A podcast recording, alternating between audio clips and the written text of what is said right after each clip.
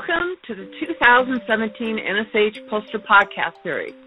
My name is Gayle Callis, and I'm a member of NSH, a regular presenter at the NSH Annual Symposium Conventions, and currently serve as editor for the Journal of Histotechnology. Last year, NSH launched its first poster podcast series, bringing outstanding research and science from the exhibit hall to a larger audience. We are thrilled to bring this popular series back and know you will enjoy listening to the poster presenters, learn something new, and share their information with others. New episodes will be released each week from November through December. Thanks for listening and Science On by presenting a poster with a podcast next year.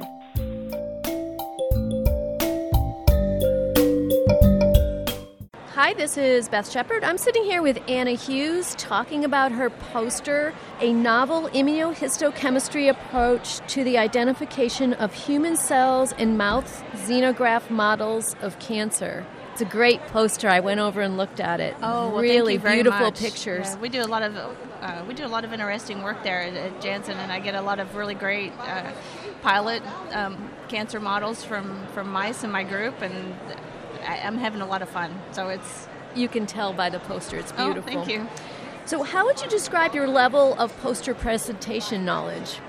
My level of poster presentation knowledge. Is this your first poster? This is not my first poster. I guess I've, i present a poster. I try to at least at least once a year at some meeting. Uh, this is the second or third time I've presented a poster at the NSH, but usually it's at a, I've presented posters at the uh, Society for Toxicology, or we had recently last year had an MDSC meeting that was at the Wistar Institute there in Philadelphia.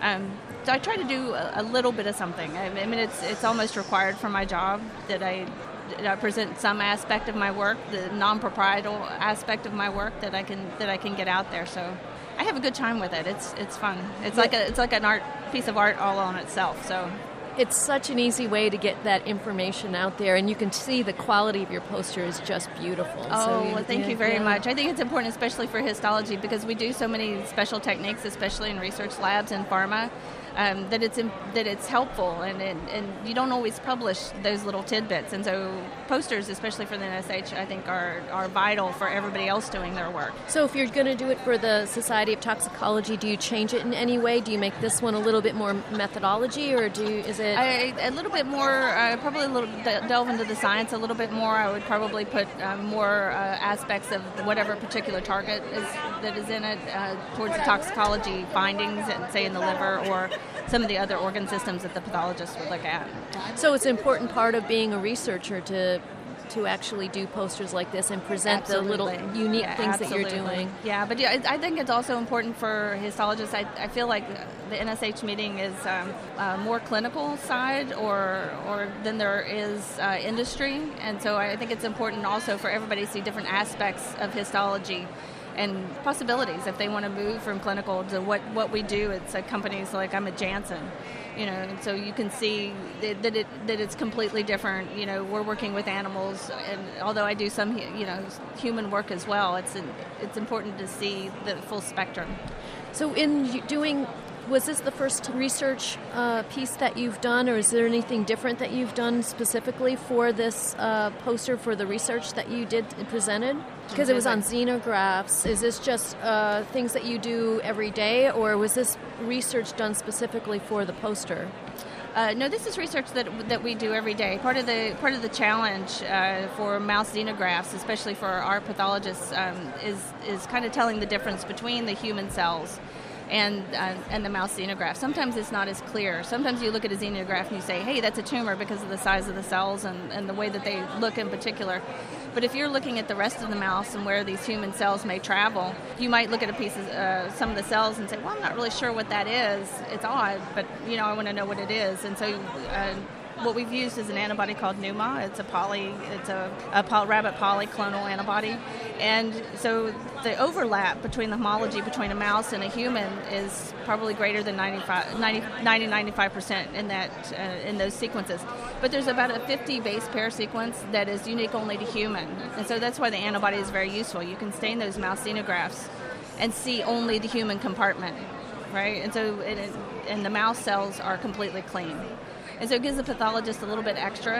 And so, especially in uh, what a lot of researchers are trying to do, is separate those populations.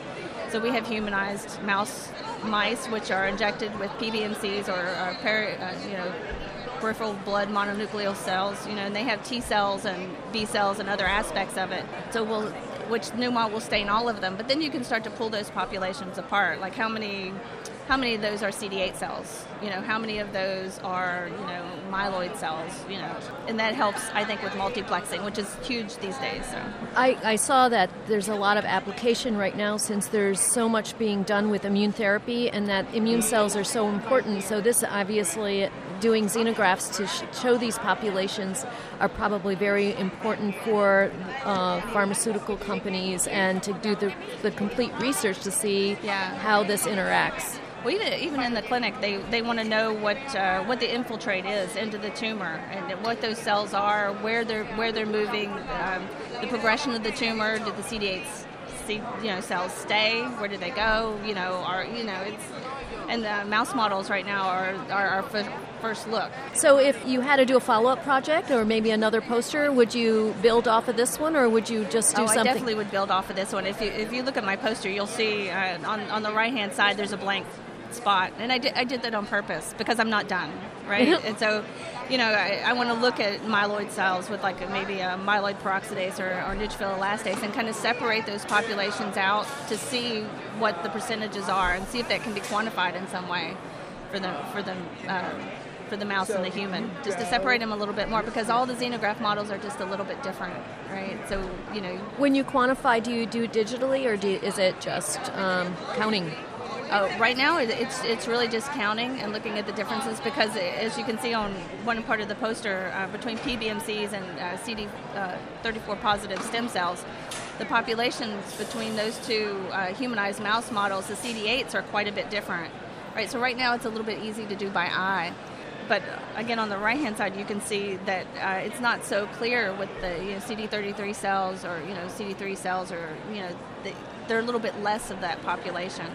So that's where digital image uh, analysis will come into play after I get all the pieces of the puzzle you know together. so I can't wait to see it next year. oh, it'll be fun. And it truly shows how important histology is in all the different areas. It's not just clinical, but we are so important in research and, and especially in, in doing such important work for the future of pharmaceutical um, and also the interaction with relationship between um, animal models to human models. Exactly. No, I, I think it, it's it's very important. It's and, and even in, at this meeting, you can tell, you know, the IHC and, and multiplexing, and, you know, and digital image analysis is becoming more and more a bigger part of the meeting, right? Yes. And so. Um, the more people that get involved, the more people that learn, I think um, it, it can only help us, right? It, it only it only elevates us to learn more and more about it, and elevates our profession, you know. And, and I think that's that's a fantastic thing because we get to do art every day. Fantastic. Yeah. Well, thank you, Anna. I really appreciate talking to you, and you and Oh, thank good you very luck. much. Thank you. I'm excited. It's, I'm having so much fun. I just very nice talking to you as well. Thanks for listening to this episode of Histo Talks. To hear more great episodes, check us out on Podbean, The Block, or iTunes. Keyword Histo Talks.